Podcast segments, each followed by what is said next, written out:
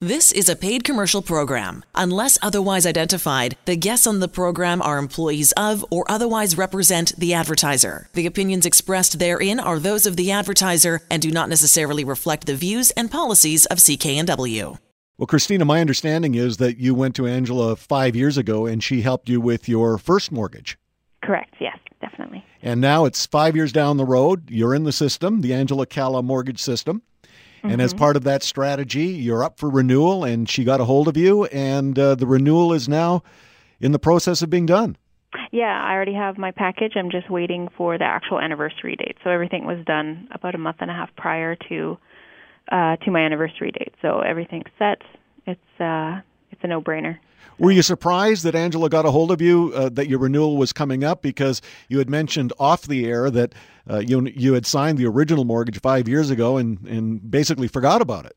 Yeah, I did. I completely did. Uh, she does send me, um, I think it's monthly or or bi-monthly emails, just telling me information about mortgages and stuff like that. But uh, the email was, you know, directed, you know, it's time for your renewal, and I completely forgot. And I was like, wow, it's been five years already. that was quick. Now, with the renewal, were were there things in the renewed mortgage application that you would want to change from the original mortgage that you had? Because you know there are lifestyle changes over five definitely. years yeah being an older building i you know uh, definitely things popped up that i didn't expect. Um, so you know there's definitely uh, some refinancing needed. Um, and uh, it was really easy to you know i asked for a little bit extra. And um, with the percentage rates dropping so significantly since i bought bought five years ago actually um, asking for a bit more money i was actually my minimum payment is less than i'm paying currently. Now let's go back to the original uh, purchase and the original mortgage. Do you remember how easy that was?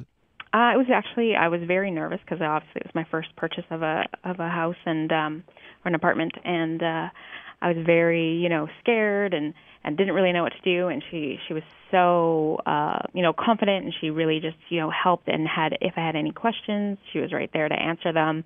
It was a very easy uh, process when, you know, and and being your first home, you're very, you know, scared about it, and you're unsure, and you're not not sure if you're you're doing the right thing. And and um, she was so helpful, and I, I really appreciated that.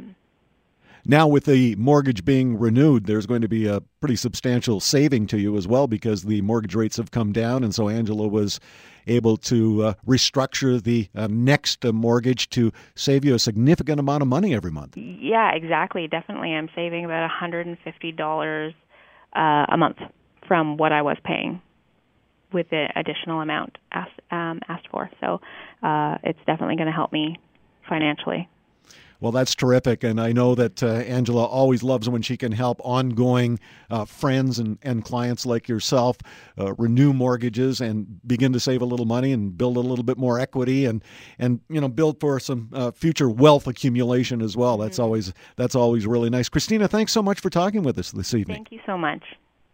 The proceeding was a paid commercial program. Unless otherwise identified, the guests on the program are employees of or otherwise represent the advertiser. The opinions expressed therein are those of the advertiser and do not necessarily reflect the views and policies of CKNW.